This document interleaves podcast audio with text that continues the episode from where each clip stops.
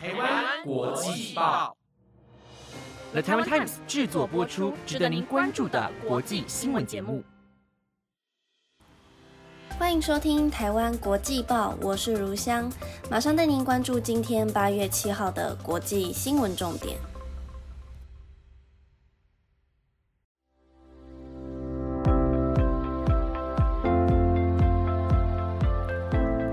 各位听众朋友们，晚安！不知道大家有没有跟我一样兴奋？每周六还有周日都有国际报可以听啦。在这边先跟大家自我介绍一下，我是八月的新主持人如香。之后每个礼拜六都会由我来陪大家度过，所以大家除了收听每周一至周五的国际报外，也要记得每个假日晚上十点的国际报哦。介绍完自己后，要来提醒大家国际报的小活动喽。父亲节就在明天了，记得要赶快上我们国际报官方 Instagram 的现实留言自己与爸爸发生过的小趣事哦。如果还没追踪我们的，也要赶快到国际报 Instagram 按下追踪哦，这样您将不会错过任何国际报的最新消息。今天总共帮大家准备了五则国际消息。受到疫情以及台风影响的北韩，却还是持续发展核武；还有同样受到疫情影响的日本，确诊人数不断攀升；以及东京奥运的美国跳手选手励志故事；还有带大家关注美国财经新闻、苹果手机新系统的争议以及用途；最后则是美国的新政策，让同性伴侣不再担心生下无国籍的孩子。如果您想了解以上的这些新闻内容，就继续听下去吧。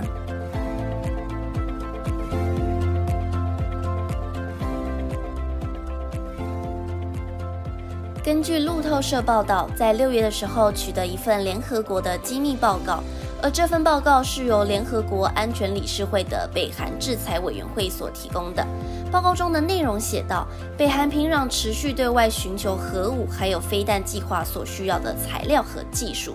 其中，监控小组提到，北韩目前的经济状况非常紧张，因为 COVID-19，所以在去年实施严格的封锁措施，贸易和救援的管道也因此关闭，严重打击了北韩的经济状况。再加上北韩这几天也受到台风的影响，许多地区都大淹水。导致农作物都无法正常收割，目前正面临紧张的粮食危机。但北韩仍然持续在发展核子还有飞弹的计划，这对广大的北韩民众来说是个严重的危机。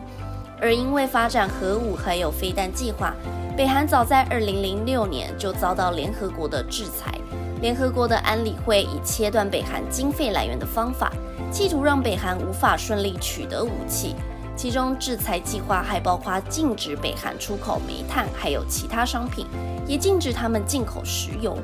目前监控小组正在调查北韩在全球的网络骇客攻击行动，还有北韩学者在海外科学研究机构的往来，特别着重是不是有大规模杀伤性武器的应用可能性。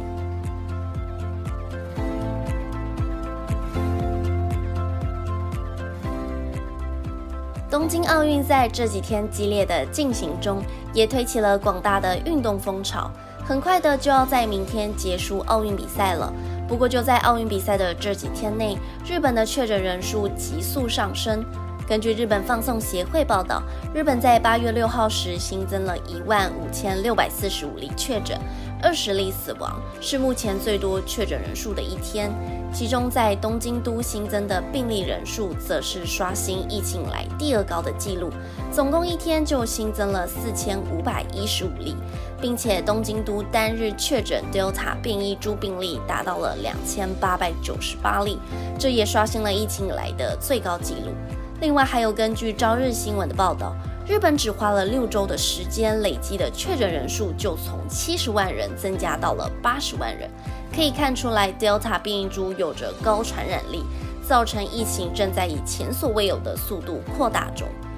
不过，因为东京都这几天的确诊人数急速上升，又刚好遇上东京奥运，所以让不少民众质疑确诊人数的上升是不是与奥运有关。而针对这部分，日本首相菅义伟上午在广岛举行记者会时表示，奥运主办城东京都的闹区人潮与奥运开幕前相比其实是没有增加的，因此并不认为疫情的扩大与东京奥运有相关联。不知道大家对于日本疫情的升温与东京奥运有什么不一样的看法呢？不过还是希望东京奥运能够顺利的落幕。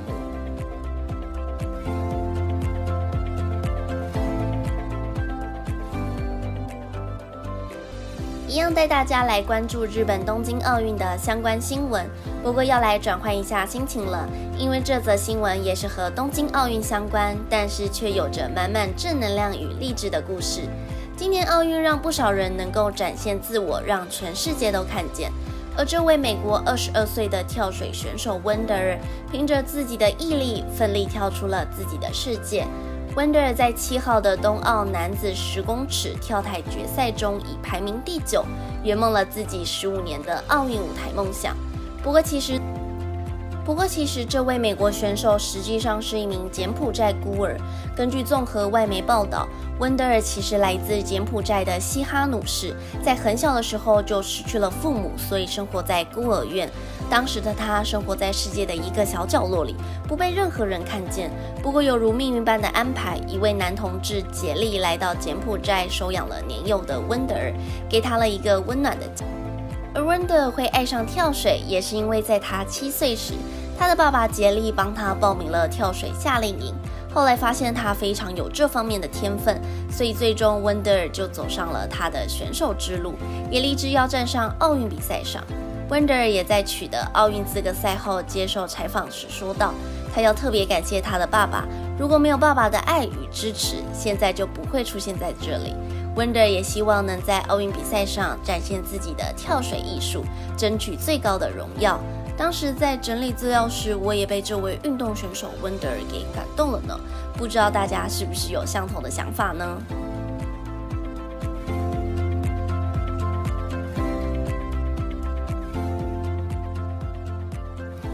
根据苹果五号在官方网站宣布，即将发布一个新系统。这个系统能够侦测到用户手机上虐待儿童的图片，并且会在用户按下传送或是阅览这些图片时发出警示。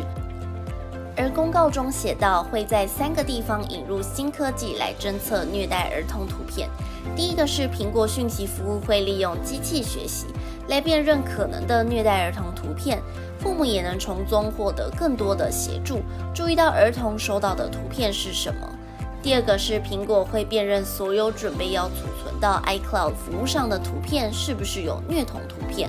并且会将讯息回报给执法部门。最后则是加强 Siri 跟搜寻服务来帮助儿童与父母面对可能遇到的虐童图片，并且当用户想要搜寻相关图片的时候，会跳出制止画面。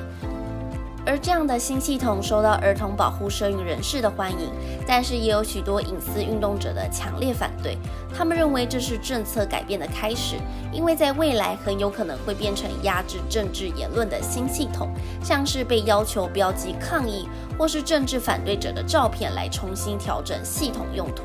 美国国家安全局吹哨者史诺登更是在推特上写道：“如果今天可以来扫描儿童色情片，明天就可以扫描任何东西。”另外，也有 BBC 的报道，相关的技术可以拓展到审查其他禁止内容，甚至是政治内容，而且此项技术还有可能被威权政府用来监督国民的嫌疑。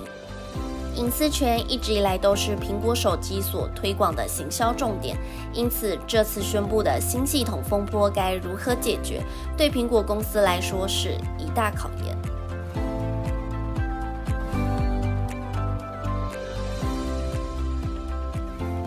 带大家来到今天的最后一则国际新闻：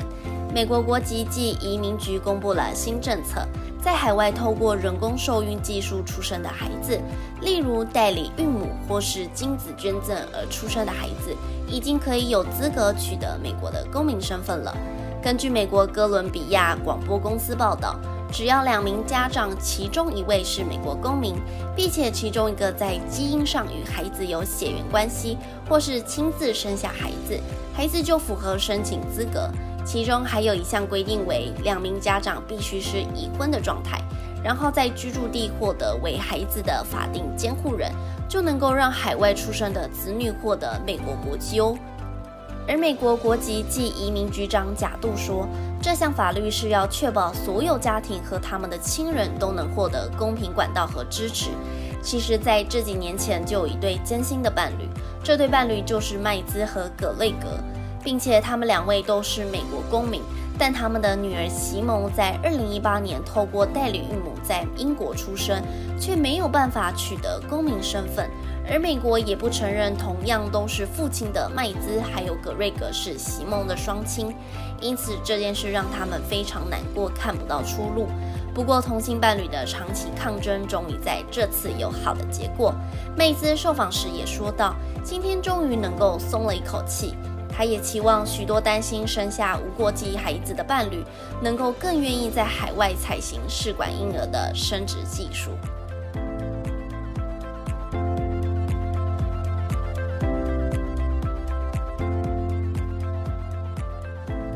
以上是今天的台湾国际报。本节目内容有了台湾 Times 直播，感谢您今晚的收听，希望大家会喜欢我今天准备的国际新闻，也不要忘记赶快到国际报的 IG 现实分享自己与爸爸的有趣故事哦，更不要忘记未来的周末都会有国际报陪伴着大家哦。我是如香，我们下礼拜六见喽，拜拜。